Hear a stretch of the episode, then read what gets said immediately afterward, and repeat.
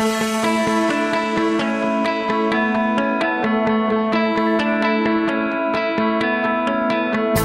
you ever thought of buying a franchise or currently own one or many?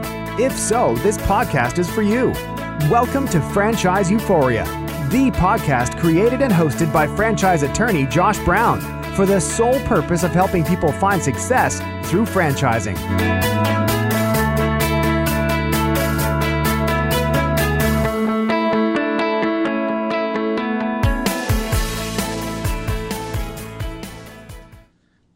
Hello and welcome to another episode of Franchise Euphoria. Today I am thrilled to have Michael O'Neal on the show. Michael is the founder and host of the wildly popular Solopreneur Hour podcast, where he helps people considering the entrepreneur lifestyle and those that have already experienced it and can never turn back. So if you are listening and you are at a point in your life where you are trying to decide your next move and what that should be, or you've already decided and are looking for guidance on clearly identifying your unique attributes and where your place is in the wild world of entrepreneurship, definitely stay tuned in. We will talk about this and much, much more. Without further ado, hello, Michael, and welcome to the show. Josh, thanks so much for having me, man. It's really cool to be here. Well, it really is great to have you. And I told you sort of off air, I'm a big fan of your podcast, the Solopreneur Hour. Um, I can't remember if I stumbled across it just by you know searching and through Stitcher or one of the platforms, or if somebody had recommended it. But it's I've listened to quite a bit of them and, and listened for a long time, and I love your style. I love what you're doing. I love your story. And I think that's sort of a great point to jump off of before we dive in to more of the details. Uh, tell us a little bit about you and your journey and sort of how you got to where, where you are today. You know how much I love that question. Josh. I know. really. Which part? Which part of my journey would you well, like? here's what I really I mean, I think that obviously everybody has a story, everybody has a history. And the real the real reason why I like to ask that question and actually I'm curious why you hate that question, but I like that question because for a lot of people listening, you know, there's always a story and people people think that when they listen to somebody who has maybe found where they want to go or found what they want to do they always forget that it was a process to get there that there's a backstory. And so sometimes i think hearing somebody's history sometimes hearing about where they started to where they got now even though it's a long and winding journey in most instances um, can be quite helpful no, I agree. I think uh, you're 100% accurate about that. It's the it's the the thing is like you said everybody has a story. So when and I, this is coming purely from a um, a a podcast training perspective is why I don't love that question. And here's what I mean is that I don't I I could say the same thing to you, but I don't know your audience. Only you know your audience. So when when someone starts a conversation with that, well, you know, tell us a bit about yourself. I've got 10 ways I can go with that. I can talk about my my growing up as a musician, uh, or as an athlete, as um, I can talk about a major thing that happened in my family. I can talk about uh, like a network marketing side or a social media training side. So I have a million ways I could go with that. And without being specific about what we're asking about, what it does as interviewers is it hands over the control to the guest. I'll I'll go do 15 minutes on something. You're, you're gonna go, oh wait, that's not what I meant. I was hoping he would go this way. So, in when it comes to sort of interviewing, and and that's why I don't like that uh, particular question. It's now I know what you're getting at, but the and I'm thinking, at least I think I know what you're getting at. Do you are you asking about my how um, I had this sort of tragedy in my family and then I had to kind of rebuild from there? Is that where you're you're you're getting at? Well, I mean, not not specifically. I mean, it, that right. that's part of go. the story. There's, there you go. My yeah, that's my point. So well, you know, it's funny. Well, let me, let me my background you like to hear about. Well, well, let me tell you. I'll tell you which part. Uh, and and I don't really. There's not really a specific part. I mean, I know I know about the family tragedy, and now that we've mentioned it, of course, you have to talk about it. Um, so, but it's funny that that that you mentioned that about, you know, you lose control. Um, as the interviewer. But part of it, you know, for me, which was just sort of fascinating, and I, a little bit later, I want to talk a little bit more about Michael Gerber, but I bring him up right now because when I interviewed him a while back, I had a list of, you know, three pages of questions, you know, and I'm going, man, I've been wanting to interview this guy for a long time. And one of the first questions I asked him was was real general like that. And it led us down this path of really getting into a whole area in a conversation that I had never anticipated. But what came to be a fascinating interview and sort of mm-hmm. an interview where it was like, wow, I've never heard him talk about stuff like this in any other interview, and really diving into the psychology of the entrepreneur and stuff like that. And so, it's those sort of things where it's like, yeah, I agree with you. I I I, I do lose control a little bit at that point, but it's also kind of fun because you don't know you don't know exactly on your foot on the accelerator and go. Yeah, exactly. Just kind of go with the flow. No, actually, what what I really um, getting to the specifics of that. I mean, I think it'd be really beneficial to you know talk about you you obviously you're you, you love music i know that just from listening and and some people who aren't familiar with the podcast may not know that you've got a mu- musical background you've got a sports background you've got all these aspects of your life did you always know that you were an entrepreneur did you always know that you were driven in that direction um i think when i was a kid and a couple things happened. One, I remember telling my mom I wanted to buy something. I think it was a new. This is dating myself, but I think it was like a new Walkman. Um, it was the good one. It was the good metal one that was like really super fancy. And it was just a little bit bigger than your tape, and it was at the time I want to say it was like 220 bucks or something like that. And I remember getting up in the morning. It was snowy. I lived outside of Philadelphia, and I told my mom, I said, "I'm gonna, um, I want, I want that Walkman. I want to go get it tonight." or later today. And she goes, well, you don't have enough money for it. I'm like, I will. I'm going to make the money by the end of the day. And I literally went door to door, knocking on, um, I knocked on everybody's door and said, can I shovel your driveway? And I did it for 10 bucks a driveway or 20 bucks whatever it was. And I had made enough for the Walkman by like noon. I worked my butt off. But then I, you know, it's two or three o'clock. I said, Mom, let's go. I'm good. Let's go get it. She's like, All right, you sure you want to spend your money on that? I'm like, yes. And I got it. I was so excited about it and I took it to school the next day and I dropped it and shattered it in a million pieces. True story. But point of it was is that I was never a um, I had a guy that uh, that you know my my dad was you know he grew up in the South. He literally picked cotton when he was a kid. So I I grew up picking rocks out of the yard and and I just had a lot of sort of I think work. I just figured that you had to work to do anything. Um, had a paper route when I was a kid, had a magazine route when I was a kid, you know. Um, so that was all there. And then the I I had thought anyway that I was doing the right thing by going to school and going to college and then and then you know coming out and getting into the world and I was going to be a designer and a web guy um, and I got out and started doing design and web and print and stuff like that and it took about well I was all right for a while, and then I realized somewhere down the road that I I became unemployable, and that was uh, and that was only because I started reading too much. I started reading Michael Gerber, and I read Robert Kiyosaki and Tim Ferriss and things like that, and realized that I there was no way I could go and punch the clock anymore, and that's that's sort of what got me on this journey of being a solopreneur. Well, and I mean, I think that's a great jumping off point in terms of what you mean by unemployable. I mean, I you know the your your tagline for your podcast, uh, the Solopreneur Hour, is job security for the unemployable, and I love that tagline. I mean, I really do. When I first heard it, I thought that's that's pretty brilliant. Um, but can you explain how you came up with it and and what it really means to you?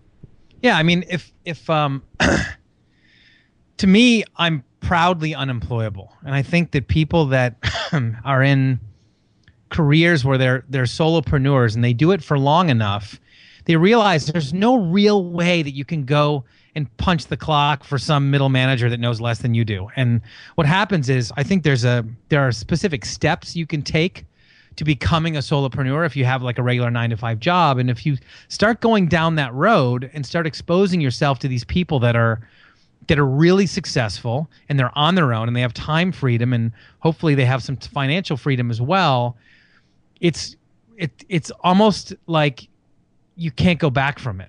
You know it's like you've taken the blue pill at this point and you are sort of you sort of see this thing through because once you I, I always say it's it's for those people that know too much. And a solopreneur to me is someone that is you know an entrepreneur is trying to build a company. As, as a solopreneur is really just trying to build a life of time and financial freedom. And if you start reading these books and you go down this road start really surrounding yourself with these people it is very very difficult to go and be employed somewhere anymore. So you thus become unemployable. And once you've done that and you've gone down that road and you've started seeing some success, so maybe you build a product online or an information product or you start making passive income one way or the other, you then realize that being unemployable is the best way to be and you become proudly unemployable, which is what my whole brand is about. Well, I think it really resonated with me because when I first heard it and when I was started listening to your podcast, I thought, yeah, that's exactly the feeling I had, you know, when I decided to launch out on my own. I mean, for forever I'd worked for other people. I'd worked in, you know, the confines of other law firms, even when I had all my own clients, um, but was still working in that environment and was never fully satisfied. And it's it's just one of those things where you know, I think now looking back, I can connect the dots a little bit better. Um, but the the idea back then was, you know, what else are you going to do? You know, I didn't, you know, unlike you, I didn't really grow up thinking I was going to be an entrepreneur or really even identifying that mark. But there was something as I look back at the history uh, in terms of where I've worked, what I've done, and those kinds of things, where there's always the makings of it at every stop. You know what I mean? And I think that's a big part of, you know, being unemployable. And then I finally just got to the point where I felt like I, I can't do this anymore. I mean, the as I somebody asked me, they said, you know, what when did you finally decide that you know you you were going to go out on your own?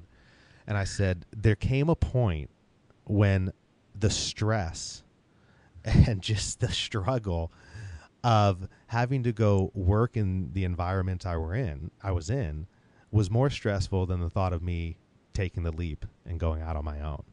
And right. that's when I sort of felt like, okay, I'm fully unemployable. well, the, the thing is, one thing keyed me there, which was the we we this is a choice. I mean, you you sort of make this choice. You can either fall into it because you you know, a lot of people in sales travel so much that they they get so worn down that they're like, I have to do something else. Or you get into the situation where you're in a bad work environment, you have people around you that are that are dragging you down, and you're like, I can't do this anymore. What do I do? Or you can make the conscious choice of, okay, I want to go down this road, and this is this is the thing where it takes you know all this you know you pre- you prepare for years to get lucky once. So the that quote unquote luck factor happens because you do start reading the books and you do start surrounding yourself with the people and and yeah, then you then you're sort of on the road of unemployability. Well, yeah, and it's it's you touched upon it, you know, a couple minutes ago where you you were saying that you know you're not looking to build a a huge company, which you would align more with being an entrepreneur as opposed to a solopreneur, it kind of reminded me. I, I think it was Seth Godin who likes to talk about the difference between a freelancer and an entrepreneur, and saying that everybody at the at the start of whatever they're creating needs to make that decision. You know, are you going to be a freelancer, which he would define, I think, in line with a solopreneur, where in other words, you're not trying to build a big company. You're trying to build more of a lifestyle business where you're out there, you're putting out a product, you're doing things, and maybe you have independent contractors that work for you, or you have VAs, or you have people who help you on a project by project basis, but you're not looking to build a big, huge company. And, you know, it, it's kind of interesting to me because I, I think there's certain personalities that that play into each aspect. I mean, there's certain people who maybe were more meant to be the entrepreneur that builds the the big legacy style business versus a lot of people now uh, and and I'm sure in the past are more just in line with the whole freelance solopreneur avenue. But how do you really how do you really know where you fall? Because I think if you still want to work with clients, that's one of the big differentiating factors. If you're a freelancer, you're actively seeking clients to fill your schedule. If you're a solopreneur or unemployable, you are doing everything you can to not have to service clients. That's I mean really that's as simple as I can make it. It's it's um it's it's the it's a mind shift that well, I'll give you an example. So when I was a designer, um, I was a web guy, designer, and uh, branding guy and stuff for many years. And my old business model was me hustling, just me getting referrals and me building websites for people and doing business cards and brand identities and things like that. That's what I would do. Towards the end of it, I would get the and I and I would do that to fill my schedule. So I would be really super busy and I would, you know, uh, try to be making some money. So towards the end, I realized that I once I've read some of the books that I was trading so much time for money. It's all I was doing. Just so just because I was busy and I was making like a little bit of money, that didn't mean I was living any kind of good life. I'd go to work when it was dark and get home when it was dark. And my dog was like, "Really, dude?" So I had to figure something out. And what I started doing was I would go and I still be the sort of the face, if you will, of the company, I would go to a client, I would get everything I need. We'd fill out a creative brief um, and a scope document for whatever the project was. I would get them to sign off on those documents. So now I knew exactly what the project was. Then I would post that project to Odesk or to Elance, and I would get bids for it from all over the world. Someone would come back and say, "Okay, I can do that whole thing for 400 bucks." I'd say, "Great, thanks." Go back to the client and say, "Okay, this will be $4,000." And they'd say, "Great, sounds awesome." and I would hand the project off. I'd be a project manager. I would work eight days on it. It would take me a quarter of the time, and I would net, you know, thirty six hundred bucks for about eight hours of work instead of four thousand dollars for hundred hours of work or whatever I was doing before. And that was a big shift for me to realize that there's a better way to do even client servicing. There's a better way to do it. Well, and I think a lot of times, I mean, clients want that too, right? I mean, in terms of I, I just look at it from the from my perspective in the legal industry, I mean, you know, the the tried and true model has always been trading time for dollars. I'm I'm definitely going away from that model, um, but it, it it's a challenge because that's how everybody relates to uh, to the legal industry. But you're exactly right. I mean, when you trade time for dollars, there's only a certain amount of time in a day. I mean, there's only a certain amount of time that you can capture. And at that point in time, the only way to scale it is to add more people. And the only way to really remain small and still scale is to figure out a way to essentially not customize everything right? I mean, you, you have to sort of have something that you can put together, put the time in, create something, and then it can be utilized on a larger scale. Yeah, I mean that's that's very correct, and something you just said. I I believe that we don't even maximize the time that we have, much less trying to fill it up with other stuff. You know, when everyone's like, "Oh, I'm so busy, I'm so busy," and I'm like, "Man, you know, you had the same 24 hours as Einstein and Da Vinci, and and and somehow." We've not created that much, so there's there's got to be a better way to a better use of our time than what we're doing now. So, do you help people with that as well? I mean, do you help people with time management, with efficiency, and all that? Uh, yeah, I mean, if you look at the four-hour work week, uh, all Tim Ferriss is is he, he's an efficiency expert. That's what he is. He's all about the 80-20 rule. That's all he. That's all he really. When you look at all of his different trainings and what he does, he tries to get you most of the way there in the least possible amount of time. That's almost every single thing he talks about. So I find in my regular everyday life, I do the same thing. I'm a very efficient person, um, which can be irritating, to, you know, not only to me but to the rest of the world around me when I see people doing things in ways that that I'm like, oh god, if you just did this in this order, it would totally be better. But okay, uh, but you know, that's so you got to bite your tongue a bit. But uh, yeah, I mean, my coaching clients, I I I try to help them in a I well, I suppose what I would consider a very holistic way. It's and I think it's what made me a, a decent designer and branding guy is that I um, I I could look at it from a you know I.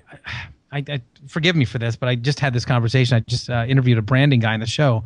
When you talk about brand, and this relates to what we're talking about, is a good branding person has a background in his you know they know history they know pop culture they know design they know all of these different facets that make a brand which is not a logo right it's a it's a promise so when we talk about efficiency it's being able to know this sort of scope and scale of everyday life and how things kind of fit together. And i think just a certain kind of person can can see that as for what it is.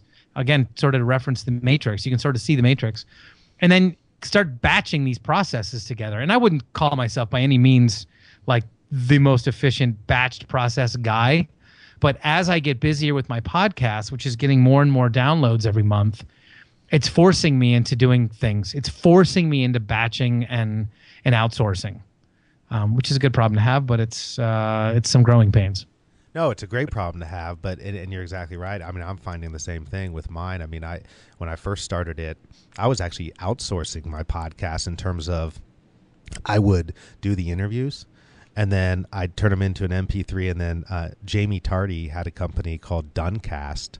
I don't know if you if you know about that company or or knew about it, but she would basically she had a company that would convert and, you know, set up your your illustration, set up everything, your your blog, get the intro and outro, um, and do the artwork for the podcast and everything. And that was the way that I got started because I just found, wow, I just if if I wait for for myself to have the time to do this, it's going to be never. And I had been wanting to launch a podcast for a couple years. And then after a while, I found out, well, okay, I, I can sort of bring this in house. And then I trained uh, one of my assistants um, to do it. But if I didn't have the help to do it, it would be incredibly difficult to do it in a consistent way. Um, and especially as as you start getting more and more downloads and getting more and more people interested in it and contacting you and, and those sorts of things. I mean, it just sort of compounds itself. So, yeah, I, I agree with you. It's completely necessary um, to do that, and it's smart to do it. I mean, those are the best podcasts out there are the ones that are consistent, and they only are consistent because they've utilized um, good people to help them. I know from listen. There's, well, there's there's two things that make people stop listening to podcasts. Number one is inconsistency, and number two is bad audio quality. So you have got, and I, I will say you have good audio quality. What's your what's your gear setup? My gear is Audio Technica, the ATR 2100. Okay, good. And um, I it's USB right into my MacBook Pro. That's it. Okay, that's and cool. I, the Ecamm recorder through Skype, and it was funny because when I was looking at a microphone and I was going back and forth between, you know, I could get a three hundred dollar um, Blue Yeti or I can't remember what it's called. Uh, you know, there, there's all this range of microphone, and there was a podcaster who I think actually John Dumas was interviewing him at the time, and, and John said this was a long time ago. John said, "Man, what microphone are you using? You, you your audio is amazing." And uh, he said, "Believe it or not, it's a thirty-five dollar microphone called the Audio Technica twenty-one hundred, and you betcha I went right onto Amazon and ordered that sucker right then and there. Now I think I last time I looked, it's they're charging seventy bucks for it now, but I got this thing for thirty-four ninety-five. Nice. It's good. Mine's only 119 bucks, so it's I, am with you. Except I, I believe I'm a hardware believer. I don't believe in the software. I go all hardware. Well, and I I have the it has a XLR um, option, you know, where Excellent. I could hook it Excellent. into a separate yeah. mic um, board or setup, which I may eventually go to. But so far, I've just hooked it right up to the MacBook Pro, and it seems to work pretty well.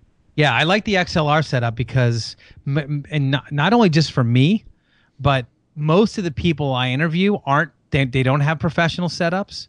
So when I have when I have a mixer and I can actually bring their level up and I can control their treble and their bass and their mid range and actually bring their audio quality up if they're not on a professional setup, it's great. Yeah, that's the big difference because obviously you can't control how somebody else sounds. Right? Yeah, and that and that requires post production, which I don't do. I don't edit my shows. Man, we're we're the same in that regard. I, I don't. First of all, I don't have the time. Second of all, I, um, I, I, produce all of them. I edit all of them, but I don't do anything in between. I don't like because I have ads and stuff I put in mine, and I have little jingles and stuff. But I I don't uh, I don't when I start the recorder and I stop it, I don't do anything in between. Yeah, yeah, I'm the same way, and that's why you know some people ask about that. Uh, oh, if we mess up, can we stop and start over? I said, no, I just we it's just a conversation. There, there's no right or wrong. exactly. we're we're we're just talking. Yes. Well, so tell me what I know before you work with someone, and you've talked about a couple of books that obviously have influenced you. I always thought it was fascinating. You require that um, whoever it is read certain books. I think you have your list of like I think it's six books. Um, can you talk about that? I think that's interesting, and, and what books they are, and um, why you require that before you work with somebody. Yeah, my first foray into that I that concept was in 2010 when Crush It came out. Because I was doing a lot of social media consulting at the time, and I kept finding that I would walk into these meetings and I would have to explain overarching concepts of social media to these people that were very clearly and more succinctly uh, explained in the book Crush It. So I just said, "Hey guys," and I would bring them a book. I said, "Would you mind before the next meeting just reading this?" And we would meet the next, and it would make everything better because they were like, "Oh, I totally get what you're saying now." So um, I have this on my show. I have these books called the Sexy Six, and for for so my audience um, is generally people that have sort of found themselves to be unemployable, but they have a lot of fear around what to do next. They don't really know what to do after that. They just know they don't want to be doing what they're doing now. And I bring people on my show that have gone through that process and then achieved a lot of success. So we talk about that time in between when they became unemployable to what they did to become successful. And through these sort of casual conversations, all of these nuggets fall to the floor that people can can take and um, I don't like. I'd like to do what you do, which is I just structure a, a very loose conversation. I have a little couple of beats that I like to hit uh, with each person, so I have a little bit of a flow. But but generally, um, I follow the the phraseology of of uh, of um, Bill Cosby that he said to um, Billy Crystal, which was never let him see you work. So I, I, like that. I, I, I do have an agenda sometimes for the conversations, but rarely does anybody realize that I'm going through that agenda. So, um, excuse my again, excuse my throat clearing.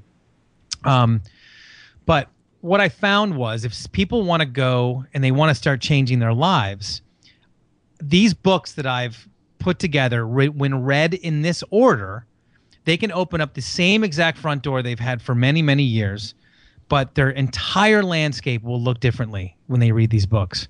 And that is a very important kind of piece to um, it's enough of a carrot, enough of a nugget to follow that people will stay inspired and go through the hard part of starting their own sort of online business or solopreneurship, if you will. So the uh, the books in this order are um, number one is Rich Dad Poor Dad by Robert Kiyosaki, and that basically lays out the foundation. That's the vocabulary of how to think about money. And then his second book, which was called The Cash Flow Quadrant, is the second book in the Sexy Six. So if you got the vocabulary, this one starts getting you thinking into sentences um, for for for finance.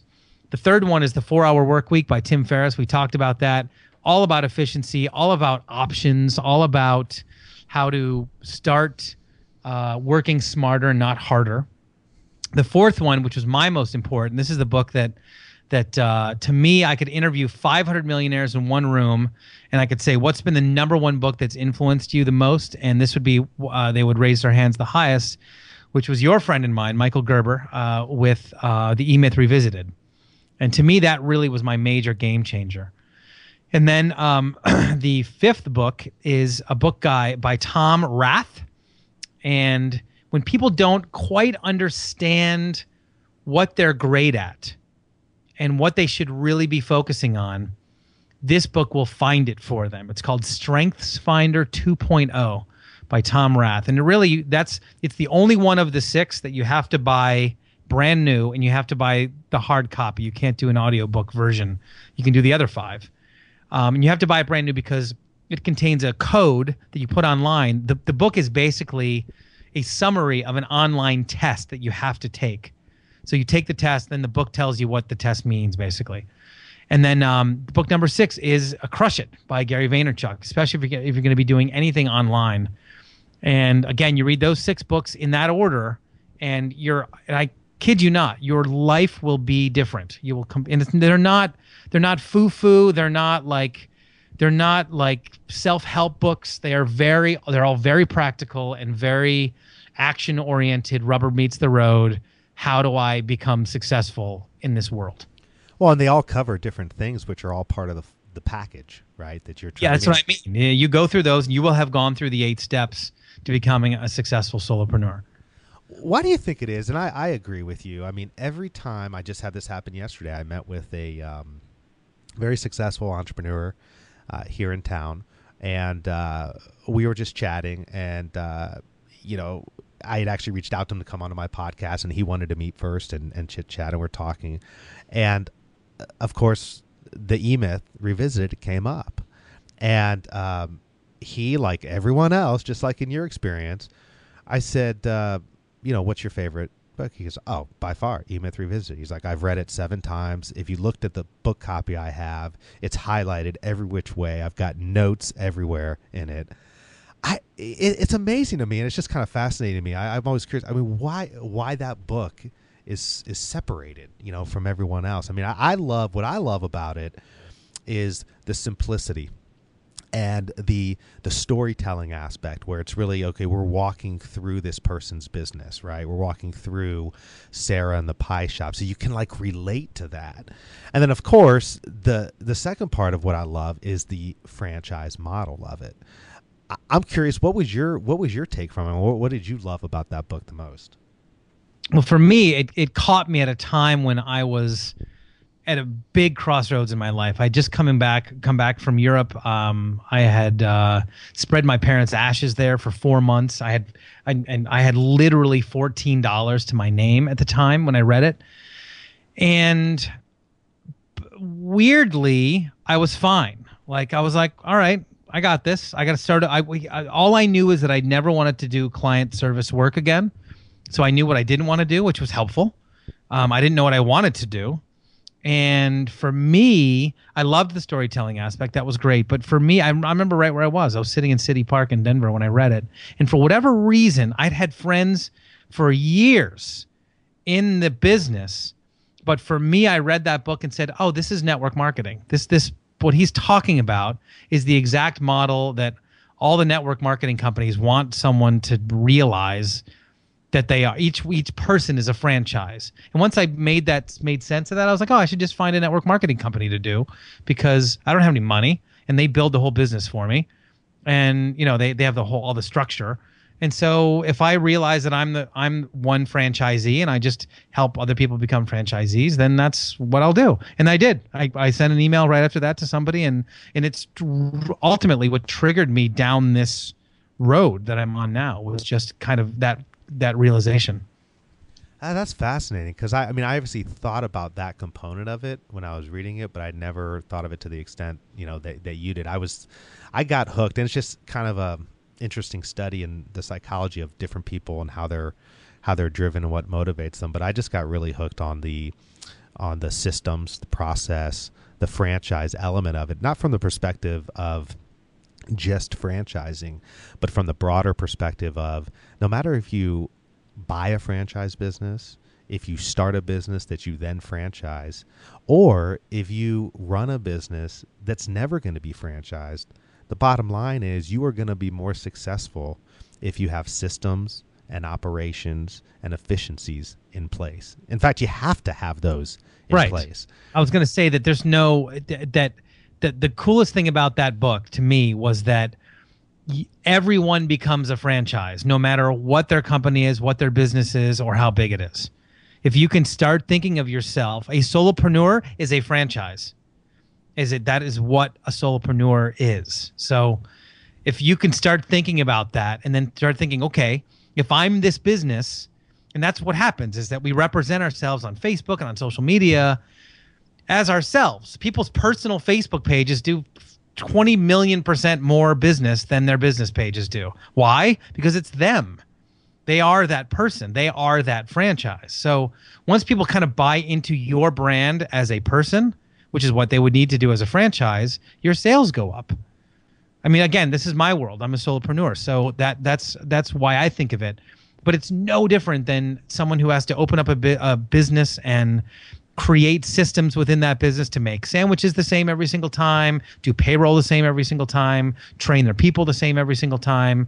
So as we work in our even on in our individual businesses, if I can create like ScreenFlow videos to show how I edit my podcast or how I do my Twitter strategy or whatever I do, that's me doing what a franchise would do. I'm laying out the groundwork just like a franchise would. So it's just a mindset to me. Yeah, and it, it, it helps. I think a lot of people get rid of fluff, you know, because the idea is even if you're not going to replicate your model, you need to think in a way that how can I replicate this five thousand times over? Well, right. so you, you start running you start running things through that model, and boy, you get rid of a lot of stuff quickly because you go, well, I can't do that, can't do that. There's no way I could do that. That would be ridiculous to try to do and repeat. Um, and, and that's what I loved about it. It's just so Ah, it's great. I could talk about that for a long time. Uh, but you know, I want to talk uh, before we end because we've been talking for 35 minutes now. Uh, it's been just flown by. Um, but I want to ask you because I think it's such an important part in what you do in working with people who are at that point where they've decided, okay, I can, I'm no longer employable. Now what? you know, passion plays such a big part in that. I mean, you know, today everybody loves to talk about passion. I love to talk about passion. And I think in an ideal world, we would all know our exact passion and then form a viable business around it. But that just so often doesn't even seem realistic. And I'm just kind of curious your thoughts on that. I mean, do you think people should should follow their passions down the entire rabbit hole or maybe follow sort of a direction that's made up of okay here's what i've sort of done here's my experiences here's what maybe i'm good at and then find their passion along the way. I'm just kind of curious what your experience is with working different people or what you think is the right way to go because you hear it all the time. You hear people go oh i'm just not passionate about what i do. Okay well what are you passionate about? And and a lot of times they don't know. Right. I, I think that passion has to have a key part. I'm, again the only way i frame this is as if you're going to start a business, whether it's yourself or you're going to start a, a franchise of some sort, you you literally can't do it. Um, well, I, I shouldn't say do it. You can't sustain it if you don't have a passion for the subject matter at hand. You can't just start a dry cleaning business if you're not into that, or if your passion is not to you know if you've if, if you've got this if your main goal is because you want to go surfing four days a week that means and you'll take whatever business you can to work for three days a week so you can go surf the other four days a week then then that's one thing. But if you want to start your own thing passion i i believe has to have a real key uh, element in it.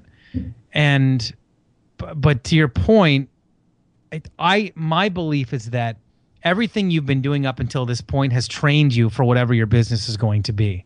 So if you went to, if you have a PhD from Harvard in psychology, but you want to become a, you know, a magazine author or whatever, that's okay because that some of what you've done at Harvard will have prepared you for that. What um, we have episodes on the Solopreneur Hour called "Find Your Swing," where people write in and they tell us what their background is, like what their education was and what their skills were, and then what their passion is. And we get to help them live create an online business based on what they already know how to do. And I think anybody can do that. Some, someone's making a million dollars this year from teaching people to use Excel spreadsheets. I guarantee it. So there's a there's a niche for everybody and I think the people that are most successful in those niches are very passionate about their subject matter. And the way I frame it to them is what could you talk to me about right now that you could bore me off my stool because you know so much about it. Um, that's the. I, I love that. I love that. I mean, your your your example on the Excel spreadsheet is so funny because one of my one of my closest friends is a uh, CPA, and you know he's been the um, CFO of a company for you know 15 years now, uh, a small business done really well, and you know, I've talked to him a lot, and he's talked to me a lot about you know online business and some of the stuff I'm doing, and some of the stuff with the podcast, and and I've always told him, you know, he's always said, "Man, I wish I had sort of something I could do that on." Well, just tell me what what what, what are you really really great at? It was so funny. He said, "I am like." I'm a kick ass Excel spreadsheet maker. Huh. and I said, Really? I well then I mean, there's I said I'd pay for that. I hate Excel. I mean, yeah. I don't want to. I don't want to create anything in Excel. Um, and so, ten everyday uses for Excel that I bet you didn't know. You know that leads people into a sales funnel, which takes them to his webinar, which then he sells a course for $147 on how to be a super Excel ninja, and he makes twenty thousand dollars a month by running twelve hundred dollars of Facebook ads. Next.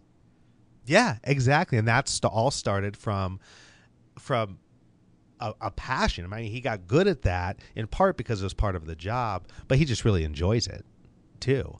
Um, and so I think that's part of it. It's just kind of interesting because you know you hear. I recently heard Mark Cuban talk about, and he's a big believer. He just poo poos passion from the perspective. He goes, I just think that's a bunch of hogwash. He goes, you know, find something you're good at, and then when you become excellent at it, and you you can you can see how it's becoming a viable business, then you'll find your passion through it. Yeah, I don't know. I mean, obviously he's very successful, but there's also a whole universe of business, especially online business, that I, I don't believe that he's been exposed to. Our our little group of people, you know, people like John making one hundred fifty thousand dollars a month with a podcasting tutorial, you know, like that's that's stuff that most traditional business people don't aren't aware of. Yeah, yeah, no, I think that's right. I mean, it's just kind of fascinating. But the um, before we go, I definitely want to ask you and and see if you want to talk about it all. Your your solo lab. Um, I'd like to give you a chance to talk about your solo lab group and sort of what that entails and how people can learn more about that. Yeah, it's um, part of the the process of like actually I shouldn't say the process. Part of um, growing, uh, you grow a podcast, and all of a sudden, especially if it's in the entrepreneurial space, um, like ours are, people start writing you a lot of questions. I mean, it just happens. You start getting some downloads. I think I'm going to have probably over 80,000 downloads this month. So there's a lot of people listening all of a sudden. And I, I mean, I can't even tell you the questions. I'm inundated with questions all the time, meaning that the, the, the, uh, the marketplace has shown me that there's a lot of people that want my particular brand of expertise. And that's not everybody's because a million different people have coachings and trainings. But what happens is, especially when you have a podcast, people listen to you regularly and they like your voice, not your physical voice, but they like what, what you're saying and the perspective you're saying it from. And they want to find out more or they want to learn from you. So when that happened to me, I decided to create, um, whenever I'm working on something like right now i'm working on a lot of different twitter strategies. So i always say i'm in the lab. Like i'm kind of working on this thing i'm in the lab working on it. So i created this group uh, mastermind called solo lab and it's not expensive. It's $300 per quarter that people can join. It's 297 per quarter. Um, i'm going to be raising the prices soon because it's getting it's starting to get busy in there and i we do um, i do uh, weekly Google Hangouts, at least one. I'm doing two today. I did one right before this call. I'm doing another one at six o'clock tonight with them, and that allows them to get on and share what they're working on in a group environment, and we all get to sort of put them on the hot seat and talk to them. We have a really, really busy, super engaged Facebook group where people can work through their different you know logo ideas and business ideas and taglines and they post their podcasts and we get to go in and listen to them and review them and it's just this really great learning environment. And more more importantly it's a more it's it's a it's a really great action environment. It's full of people that want to be there. They're actively growing their business. And so now you're doing one of those first rules which is surrounding yourself with the five people you know that that um that are, you know, you're going to become the sum of the five people you spend the most time with. So they're all spending time in Solo Lab and getting like all of this input from these successful or to be successful, certainly successful thinking, motivated people. And I I did that with first the idea that I just wanted to give them something to a place to go, but now it's really a very viable business for me. It's, it's a it's a great way to make passive income. Oh, I didn't mention I also give each Solo Lab member two 30 minute phone calls, which I started off as like a little bonus and then started enjoying it so much that I just included it as part of the membership now. So it does make my Mondays and Fridays very busy because I have co- private coaching clients as well. So I basically give them 500 bucks of coaching calls. Um, that's what I charge for. I charge uh, $500 a month for coaching calls and then they get this all of this access. And um, and then all access to all my digital products. So i have a social media training and then i have a new advanced podcasting course coming out. So that's what solo lab is in a in a big giant nutshell. And um, man it's one of the most fun parts of my business. It's is getting to talk and hang out with all these people that are motivated. Oh, I love that. I mean, it sounds awesome. I mean, the big for for those listening who who don't uh, who've never participated in a mastermind or a membership group, I think the one thing uh, that surprised me more than anything that kind of seems like common sense right now, but I didn't really think of at the time, was that you know the biggest value of these membership groups is the community aspect of it, is just being able to dive By in far. there. Yeah, it's the biggest value by far, right? I mean, it's it's you get to know these people. You get to uh, you, you're basically hanging out with people who have the same exact struggles and thoughts, even though they're in totally different businesses. It And- feels like a family now it, it really does to us Yeah, no, that's huge. I'm. Uh, what what is one thing you know? There's got to be. You get all these people writing to you and and and emailing you and contacting you. Has there been anything where somebody has said, "Hey, can you help me with this?" Which is sort of like, "Huh, I never actually thought about that." You know, where they're sort of telling you, "Okay, here's what I want." there's been i mean there's been a million on our find our find your swing by the way can i give the can i give the link for solo lab do you, yes, do you absolutely. It's just it's just i want sololab.com Perfect. So easy enough. I want Solo. Um, on our Find Your Swing episodes, that happens three or four times an episode. So, um, I, this, my little funny anecdote for that is we had a guy that um, was a classical guitarist. Well, here's what's happening. People write in.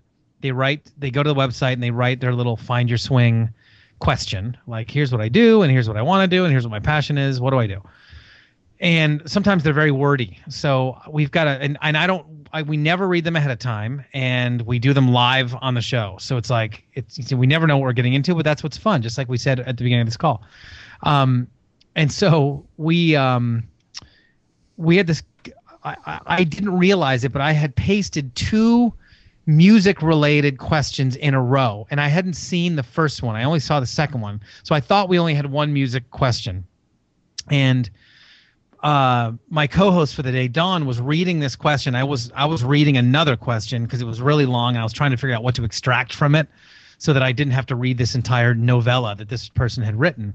But at the end of what she said, I heard her say that this person was working on a a, a lullaby CD for kids to put kids to sleep, and.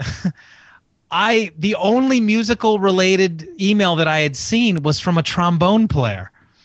And I was like, wait, this trombone players want us to do a lullaby album? They're just like honk, honk, honk. I was like, like I just see the kid falling asleep and then honk, and it was like it was the hardest I've laughed on the show ever because it just got me. I, the visual of this little kid falling asleep and a trombone player going honk in the background well just totally destroyed me. And we laughed. So i had to it was actually the first and only time i've ever had to edit time out of the show because we were we were quietly sobbing with laughter for about three minutes because it just got our it was perfect.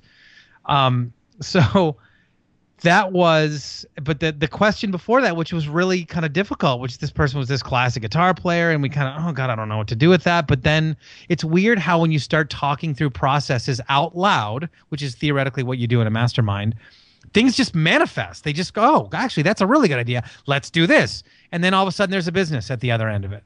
So that's i think i don't know. Without totally answering your question that's how i answer your question No, I mean it's great. It happens. It, it is amazing when you can bounce things off people, and uh, the things that you can take away from that. I mean, uh, you know, a lot of a lot of the legal work, you know, that I do with clients as I start working with them, it becomes legal slash consulting because now you're just sort of a trusted advisor that when they have questions or when they want to think through things, you know, you're giving them a different perspective you know, and something they said obviously made you think about something different, but equally something you say makes them think about things differently as well, or puts it into a better frame, which is the whole point, right? Yeah, ideally, that's uh, that's how that's supposed to work. Well, listen, uh, I feel like we could talk for a while longer, but I'm gonna let you go now at the 50 minute mark. Um, I really appreciate uh, I appreciate your time. I really appreciate you letting me pry and dive into your experiences and ask the one question that I know you hated the most. Um, so I right. sort, sort of did that by design, but I, I really uh, glad you were a good sport with it. And um, is there Sure. anything that you'd like to leave anybody with? Any kind of you want to leave anybody with your email or the best way to get a hold of you? I know you gave the the Solo Lab information, um, but anything else? I- I'm not. I just would love if uh, you check out the the show when you're not listening to this one uh, at at uh, solohour.com. Sounds fantastic. Thanks again for your time. I appreciate it, Michael. Uh, thanks for having me.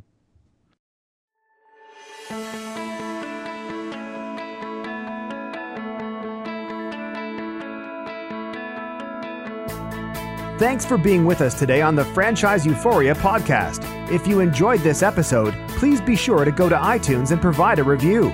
Also, please remember that although Josh Brown is a licensed and practicing attorney, nothing contained in this podcast should be construed as legal advice, because it is not. The information contained in this podcast is general and educational in nature, and none of it should be relied upon as legal advice. That being said, if you have questions for Josh and would like to contact him, please email him at josh at franchiseeuphoria.com. Thank you so much for listening, and we hope you tune in to our next weekly episode.